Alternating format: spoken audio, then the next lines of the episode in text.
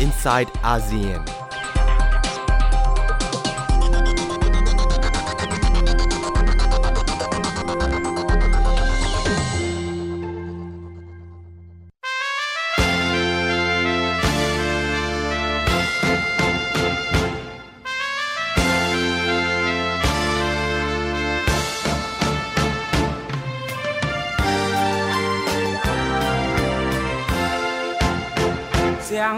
ษณาของนักการเมือง ยกเอาแต่เรื่องที่ดีงามมาพูดจา มีหนังมาฉายให้ชาวไร่ชาวนา ได้ดูได้ชมกันทั่วหน้าละลื่นตื่นตากันทั่วไปจะสร้างไอ้โน้นจะสร้างไอ้นี้ที่ยังขาดแคลน ทั่วทุกทินทุกแดนฟังดูก็แสนจะชื่นใจถนนหนทางลำคลองจะสร้างให้มากมายเลิกเลี้ยงวัวเลี้ยงควาย จะซื้อรถให้มาถ่ายนานแน่ดีอกดีใจแต่นี้ต่อไปคงสุขอารมณ์ชาวนาพาการชื่นชมนิยมดังเขาพูดมา เป็นผู้แทนนั่งแทนอยู่ในสภาตั้งหลายปีที่ผ่านมาจะไทยหน้ายังต้องใช้ควายถนนหนทางที่ว่าจะสร้างก็ยังไม่มีมันกินอิดทรายกันปนปีถนนจะมีไปได้ยังไงเขาเป็น ผู้แทนกันยังไม่ทันเท่าไรทรัพย์สินเงินทองมีมากมาย มันน่าแปลกใจเมื่อคิดขึ้นมา ปากบอกรักชาติผมฟังมันน่าใจ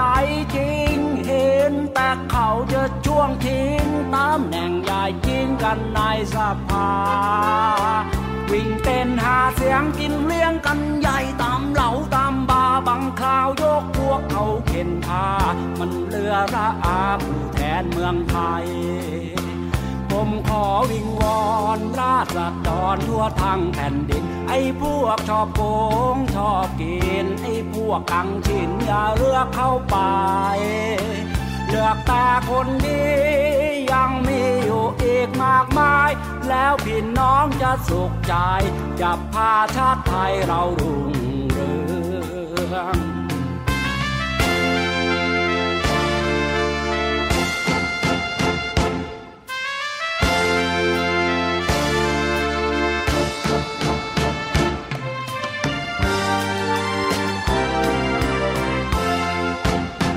ผมขอวิง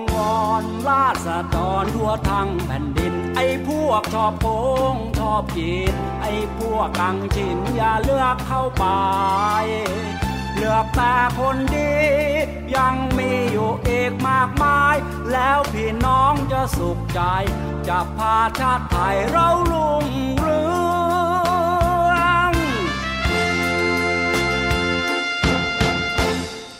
สวัสดีค่ะ ขอต้อนรับคุณผู้ฟังเข้าสู่รายการ i n s i ซต์อาเซียน ดิฉันชลันทรโยธาสมุทร วันนี้ทำหน้าที่ดำเนินรายการแทนคุณนัฐถาโกมลวาทิน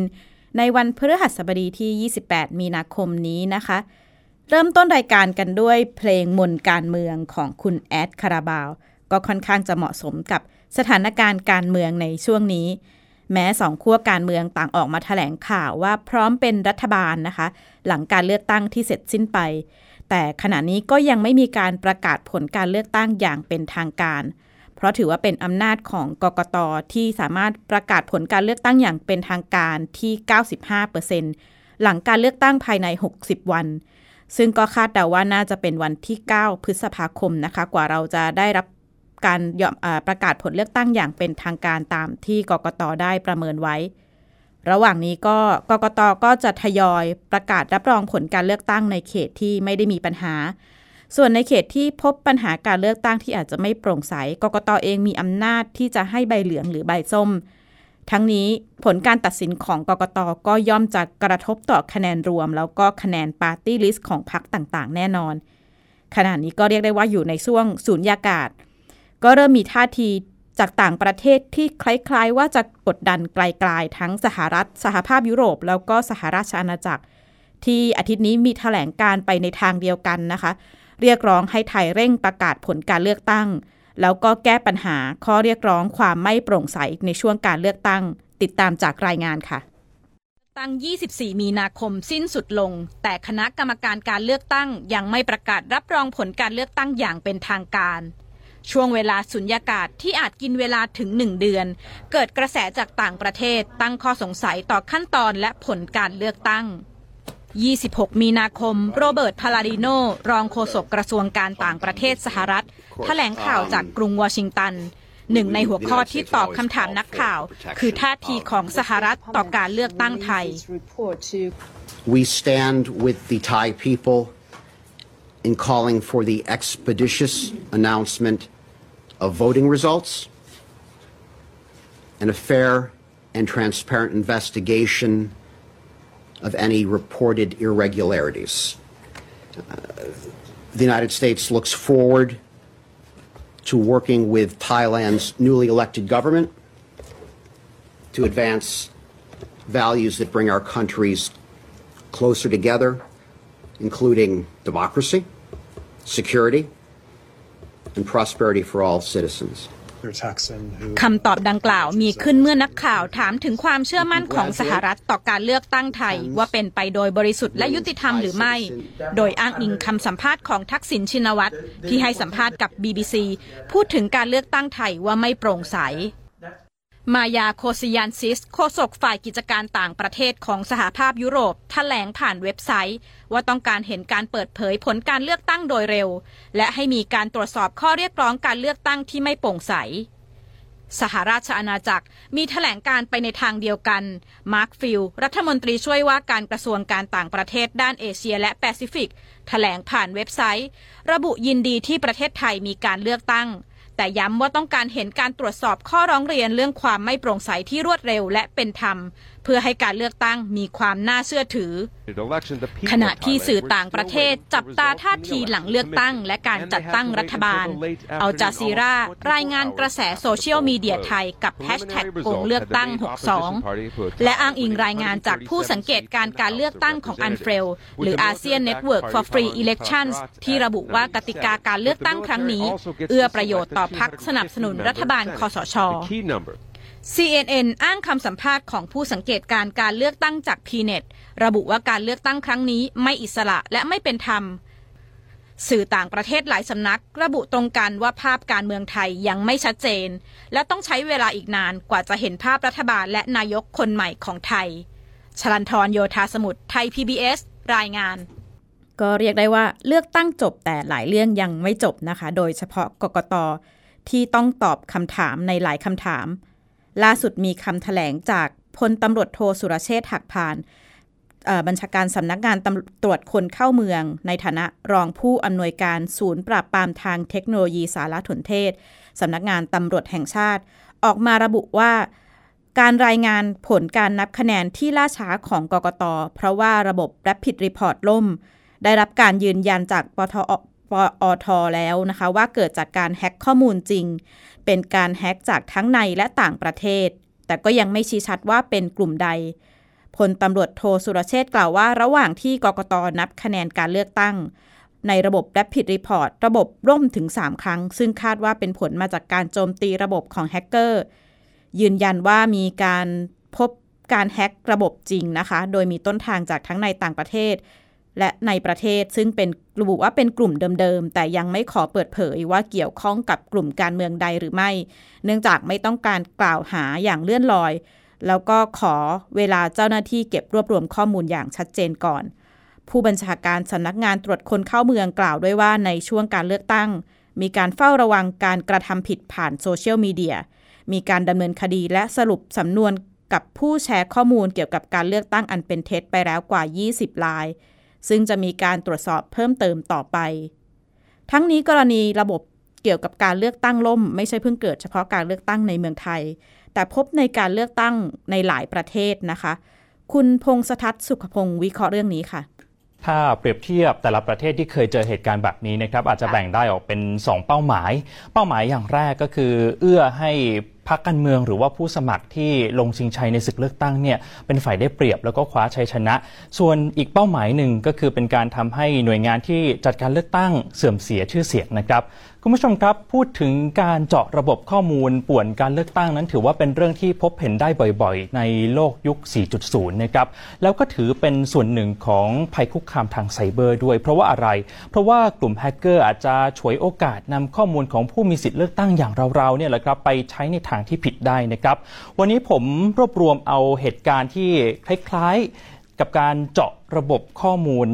ที่นำมาใช้เอื้อประโยชน์ในการเลือกตั้งของต่างประเทศมาให้คุณผู้ชมได้ดูไปพร้อม ๆ กันนะครับ ประเทศแรกที่จะพูดถึงก็คือฟิลิปปินส์ครับ ย้อนกลับไปเมื่อเดือนมีนาคมปี 2559 นะครับ มีกลุ่มแฮกเกอร์ใช้ชื่อว่า Anonymous Philippines เขาได้โจมตีเว็บไซต์ของคณะกรรมการการเลือกตั้งฟิลิปปินส์ครับ แล้วก็เข้าถึงข้อมูลส่วนตัวของผู้มีสิทธิ์เลือกตั้งด้วยนะครับ ข้อมูลพวกนี้ก็มีทั้งลายนิ้วมือ รวมไปถึงรายละเอียดในหนังสือเดินทางด้วย เรียกได้ว่าการโจมตีเว็บไซต์ของกกตฟิลิปปินส์ในครั้งนั้น ถือว่าเป็นการจารกรรมข้อมูลของหน่วยงานภาครัฐครั้งใหญ่ที่สุดเลยก็ว่าได้ก่อนที่ฟิลิปปินส์จะจัดการเลือกตั้งทั่วไปในเดือนพฤษภาคมนะครับเกิดความกังวลตามมาว่าเอ๊ะการกระทำที่เกิดขึ้นนั้นเป็นการโกงการเลือกตั้งหรือเปล่า หรือว่าเป็นการนำเอาข้อมูลของผู้มีสิทธิ์เลือกตั้งไปใช้ในทางที่ผิดกฎหมายครับ แต่ดูเหมือนว่าฟิลิปปินส์จะเป็นแค่น้ำจิ้มนะครับคุณผู้ชม เพราะว่าอีก 3 เดือนต่อมา เกิดการจารกรรมข้อมูล ครั้งใหญ่แล้วก็ไปสั่นสะเทือนวงการการเมืองโลกเลยก็ว่าได้ หลังจากที่หนังสือพิมพ์ Washington Post นะครับรายงานว่ามีกลุ่มแฮกเกอร์ไปเจาะฐานข้อมูลของระบบคอมพิวเตอร์พรรคเดโมแครตในสหรัฐครับ แล้วข้อมูลที่เขาเอาไปได้นะครับ ก็มีทั้งงานวิจัยที่เกี่ยวข้องกับโดนัลด์ทรัมป์ซึ่งในตอนนั้นเป็นคู่แข่งคนสำคัญของฮิลลารีคลินตันรวมถึงอีเมลจำนวนมากกว่า 19,000 ฉบับครับ อีเมลพวกนี้แฉหมดเปลือกถึงความสัมพันธ์ และความไม่ลงรอยกันของสมาชิกพรรคเดโมแครตนะครับและเหตุการณ์ในครั้งนั้นถูกโยงไปถึงผู้นำสหรัฐและทีมหาเสียงจนนำไปสู่การเปิดการสอบสวน กรณีที่รัสเซียแทรกแซงการเลือกตั้ง เพื่อเอื้อประโยชน์ต่อพรรครีพับลิกันทำให้พรรครีพับลิกันนั้นคว้าชัยชนะในการเลือกตั้งไปได้ในที่สุดครับ ขณะที่เมื่อเดือนกรกฎาคมปีที่แล้วนี่เองนะครับนิตยสารไทม์ระบุว่ามีกลุ่มแฮกเกอร์ใช้ชื่อว่า Temp Periscope ครับเป็นกลุ่มแฮกเกอร์ที่ทำงานให้รัฐบาลจีน พยายามที่จะล้วงข้อมูลจากนักการเมืองฝ่ายค้านของกัมพูชานะครับเจ้าหน้าที่ภาครัฐ นักเคลื่อนไหวเพื่อสิทธิมนุษยชนไปจนถึงสื่อมวลชน ก่อนที่กัมพูชาจะจัดการเลือกตั้งในวันที่ 29 กรกฎาคมครับแล้วทำไมจีนถึงต้องสนใจเรื่องของการเมืองกัมพูชา อธิบายคุณผู้ชมแบบนี้นะครับว่าทั้งสองประเทศ มีความสัมพันธ์ที่ใกล้ชิดกันในด้านการค้าการลงทุน ในสมัยของนายกรัฐมนตรีสมเด็จฮุนเซนครับถ้าเกิดผลการเลือกตั้งของกัมพูชาไปพลิกโผซ้ำรอยการเลือกตั้งมาเลเซีย ก็อาจจะส่งผลกระทบต่อโครงการลงทุนต่างๆ ที่จีนไปลงทุนไว้ในกัมพูชาไม่มากก็น้อยนะครับ ส่วนประเทศที่ตกเป็นเป้าหมายครั้งล่าสุด นั่นก็คือเพื่อนบ้านอาเซียนของเราเหมือนกันครับ อินโดนีเซีย อินโดนีเซียกำลังจะจัดการเลือกตั้งทั่วไปในวันที่ 17 เมษายนนี้นะครับ และคณะกรรมการการเลือกตั้งของอินโดนีเซียเขาเพิ่งเปิดเผยออกมาเมื่อสัปดาห์ก่อนนะครับว่ามีกลุ่มแฮกเกอร์จากรัสเซียและจีนพยายามที่จะเจาะฐานข้อมูลของกกตด้วยการไปค้นหาข้อมูลต่างๆ ที่เกี่ยวข้องกับผู้มีสิทธิ์เลือกตั้งนะครับ ลุ่มแฮกเกอร์กลุ่มนี้เขาใช้วิธีอะไร คุณผู้ชมมาดูไปพร้อมๆกันนะครับ มีทั้งเปลี่ยนแปลงข้อมูลของผู้มีสิทธิ์เลือกตั้งที่มีจำนวนมากกว่า 187 ล้านคนทั่วประเทศนะครับ ไปจนถึงสร้างชื่อผู้มีสิทธิ์เลือกตั้งปลอมขึ้นมาครับเพื่อลดความน่าเชื่อถือของกกต ซึ่งการกระทำแบบนี้ก็อาจจะส่งผลกระทบต่อพฤติกรรมของผู้มีสิทธิ์เลือกตั้งด้วยนะครับ ขณะที่รัสเซียและจีนออกมาปฏิเสธข้อกล่าวหาดังกล่าวแล้วนะครับ รัสเซียเนี่ยยืนยันว่าไม่มีนโยบายแทรกแซงกิจการภายในของต่างประเทศ ขณะที่จีนก็ประกาศแสดงความพร้อมที่จะร่วมมือกับอินโดนีเซียจัดการปัญหาการจารกรรมข้อมูล ถ้ามีหลักฐานชัดเจนครับ คุณผู้ชมอาจจะพอเห็นภาพแล้วนะครับว่าแต่ละประเทศก็มีเป้าหมายในการจารกรรมข้อมูลแตกต่างกันไป อาจจะเรียกได้ว่าปัญหานี้หลาย ๆ ประเทศรัฐบาลกำลังหาทางแก้ไขนะครับกรณีตัวอย่างอย่างเช่นที่ฟิลิปปินส์กระทรวง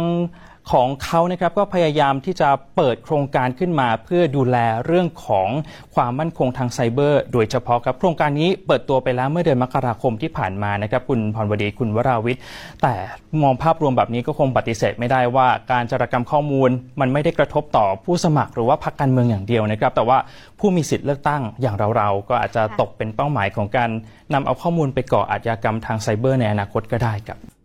ค่ะ อีกหนึ่งข้อสงสัยในช่วงการเลือกตั้ง คือกรณีบัตรเลือกตั้งจากนิวซีแลนด์ 1,500 ใบมาไม่ทันการนับคะแนน ส่งผลให้กกตประกาศให้บัตรเหล่านั้นเป็นบัตรเสียนะคะ สถานเอกอัครราชทูตไทยณกรุงเวลลิงตัน ชี้แจงกรณีบัตรเลือกตั้งของชาวไทยในนิวซีแลนด์ ถึงไทยช้ากว่ากำหนดว่า ได้มีการจัดส่งซองบัตรเลือกตั้งเมื่อวันที่ 18 มีนาคม ซึ่งจะมีกำหนดถึงไทยในวันที่ 19 มีนาคม กระบวนการจัดส่งอยู่เหนือการควบคุมของสถานเอกอัครราชทูต ขณะที่บริษัทการบินไทยยืนยันว่าขนส่งถุงพัสดุบรรจุบรรจุเลือกบัตรเลือกตั้งเนี่ยจากนิวซีแลนด์ถึงไทยทันกำหนดเวลา โดยได้รับถุงพัสดุดังกล่าวจากสายการบินแอร์นิวซีแลนด์เมื่อวันที่ 22 มีนาคม แล้วก็ขนส่งมาด้วยเที่ยวบินของวันที่ 23 มีนาคม จากเมืองโอ๊กแลนด์ถึงท่าอากาศยาน วันสุวรรณภูมิในวันเดียวกันเวลา 20นาฬิกา50 นาที เจ้าหน้าที่คลังสินค้าการบินไทยได้แจ้งผู้ประสานงานกระทรวงการต่างประเทศ ให้มารับถุงพัสดุได้ในวันที่ 23 มีนาคม ระหว่างเวลา 22นาฬิกาถึง 22นาฬิกา30 นาทีซึ่งเจ้าหน้าที่กระทรวงได้มารับถุงพัสดุดังกล่าวในวันที่ 24 มีนาคมเวลา 19นาฬิกา30 นาที ปัญหาที่เกิดขึ้นทำให้คนไทยในนิวซีแลนด์ ต้องการคำอธิบายที่ชัดเจน เนื่องจากไปเลือกตั้งด้วยความคาดหวัง แต่บัตรที่ลงคะแนนไปแล้วต้องกลายเป็นบัตรเสีย เพื่อป้องกันปัญหาที่อาจจะเกิดขึ้นซ้ำต่อการเลือกตั้งในอนาคต ลองไปติดตามเสียงแล้วก็ปฏิกิริยาของชาวไทยในนิวซีแลนด์ต่อเรื่องนี้ค่ะนักศึกษาไทยจากประเทศนิวซีแลนด์ที่เป็นหนึ่งในผู้ใช้สิทธิ์เลือกตั้งนอกราชอาณาจักร ผยแพร่คลิปวิดีโอกรณีบัตรเลือกตั้งจากนิวซีแลนด์ที่คณะกรรมการการเลือกตั้งหรือกกต มีมติว่าเป็นบัตรที่ไม่สามารถนับคะแนนได้ และได้ตั้งคำถามถึงการตัดสินใจของกกต ว่าเป็นความผิดพลาดในขั้นตอนไหน และมติของกกต ถือว่าเหมาะสมหรือไม่ มันถูกแล้วหรอ มันใช่ไหม มันยุติธรรมแล้วหรอ ที่ คนไทยโดยเฉพาะ 1,512 เสียงนี้ จะต้องมารับผิดชอบ จะต้องมาเดือดร้อน จะต้องมาเสียสิทธิความเป็นมนุษย์ ความเป็นคนไทย กับความผิดพลาดที่ไม่ได้เกิดจากเรา แต่เกิดจากกระบวนการทำงานที่ผิดพลาดของเจ้าหน้าที่ ไม่ว่าจะฝ่ายไหนก็แล้วแต่ กกตได้ลงมติเอกฉันท์ให้บัตรเลือกตั้งจากนิวซีแลนด์ไม่สามารถนำไปนับคะแนนได้ทำให้มีปฏิกิริยาออกมาจากผู้ใช้สื่อสังคมออนไลน์ ตั้งคำถามถึงมติของกกตว่าไปลดทอนความสำคัญของสิทธิ์ในการเลือกตั้งของประชาชนจากประเทศนิวซีแลนด์เสียงสะท้อนจากผู้มีสิทธิ์เลือกตั้งกลุ่มนี้มีขึ้นภายหลังกกตมีมติให้บัตรเลือกตั้งนอกราชอาณาจักรจากนิวซีแลนด์ 1,542 ใบ เป็นบัตรที่ไม่สามารถนับคะแนนได้ ก่อนที่จะชี้แจงว่าบัตรเลือกตั้งส่งไม่ทันตามเวลาที่กำหนด ขณะที่กกตอ้างถึงพระราชบัญญัติประกอบรัฐธรรมนูญว่าด้วยการเลือกตั้งสสมาตรา 114 ระบุว่าการออกเสียงลงคะแนนนอกราชอาณาจักรที่ใดมิได้เป็นไปโดยสุจริตหรือเที่ยงธรรม หรือมีการส่งบัตรเลือกตั้งมาถึงสถานที่นับคะแนนของเขตเลือกตั้งใด หลังจากเริ่มนับคะแนนแล้ว ให้คณะกรรมการมีอำนาจ สั่งไม่ให้นับคะแนนนั้น โดยให้ถือว่าเป็นบัตรเสียค่ะจากสถานการณ์เลือกตั้งไทยเราลองไปดูบรรยากาศการเลือกตั้งที่อินเดีย ซึ่งจะเริ่มมีการเลือกตั้งระหว่างวันที่ 11 เมษายนถึง 19 พฤษภาคม จะเป็นการเลือกตั้งที่กินเวลานานที่สุดนะคะ แล้วก็จะเป็นการเลือกตั้งที่เรียกได้ว่าครั้งใหญ่ที่สุด มีผู้มาใช้สิทธิ์เลือกตั้งถึง 814 ล้านคน แล้วก็เป็นผู้ที่มีสิทธิ์เลือกตั้งครั้งแรก หรือที่เรียกว่า first time voter ถึง 84 ล้านคน นับเป็นจำนวนแล้วก็ขนาดการเลือกตั้งที่ต่างกับไทยอย่างมากนะคะ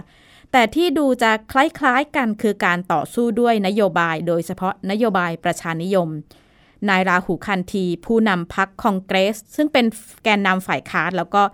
เป็นคู่ปรับคนสำคัญของนายกรัฐมนตรีนเรนทราโมดีในการเลือกตั้งทั่วไปที่กำลังจะมีขึ้นในเดือนหน้านี้นะคะ ตั้งโต๊ะแถลงกะแถลงข่าวที่กรุงนิวเดลีชูนโยบายประชานิยมให้เงินช่วยเหลือเป็นรายปีกับครอบครัวที่ยากจนที่สุดเป็นเงิน 72,000 รูปี หรือประมาณ 34,000 บาท เรียกนโยบายนี้ว่าเป็นมาตรการสุดท้ายในการต่อสู้กับความยากจน โดยนายคันทีประกาศว่าจะให้เงินช่วยเหลือดังกล่าว หากได้รับเลือกกลับเข้ามาเป็นรัฐบาล เจ้าหน้าที่พักคองเกรสเปิดเผยรายละเอียดของนโยบายดังกล่าวในเวลาต่อมา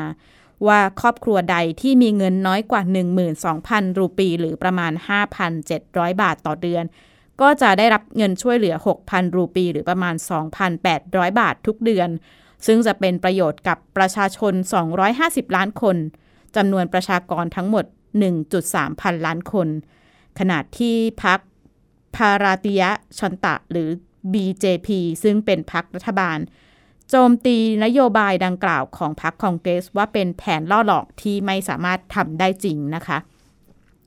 จากข่าวการเลือกตั้งลองไปดูในประเทศอาเซียนเพื่อนบ้านของเรา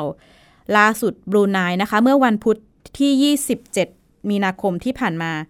บรูไนประกาศเตรียมบังคับใช้บทลงโทษ ภายใต้กฎหมายชาริอะที่รวมถึงการปาหินแล้วก็การเคี่ยนตีเพื่อประหาร คนรักร่วมเพศหรือคนคบชู้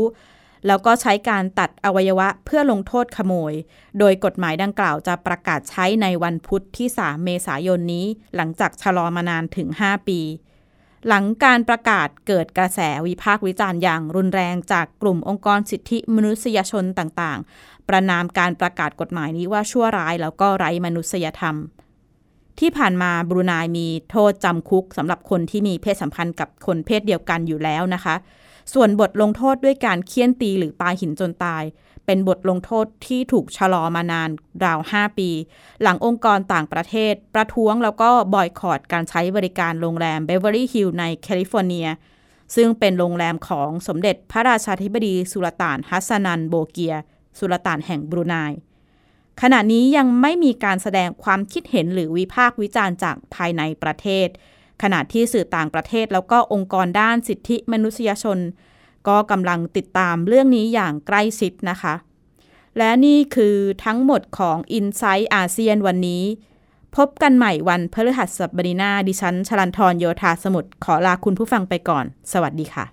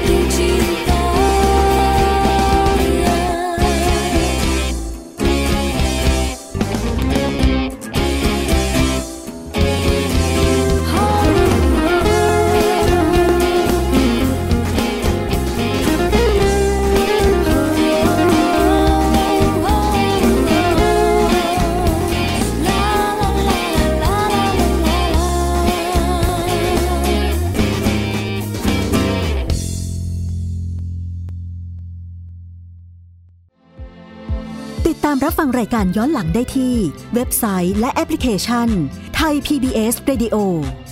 ไทย PBS Radio วิทยุข่าวสารสาระ เพื่อสาธารณะและสังคม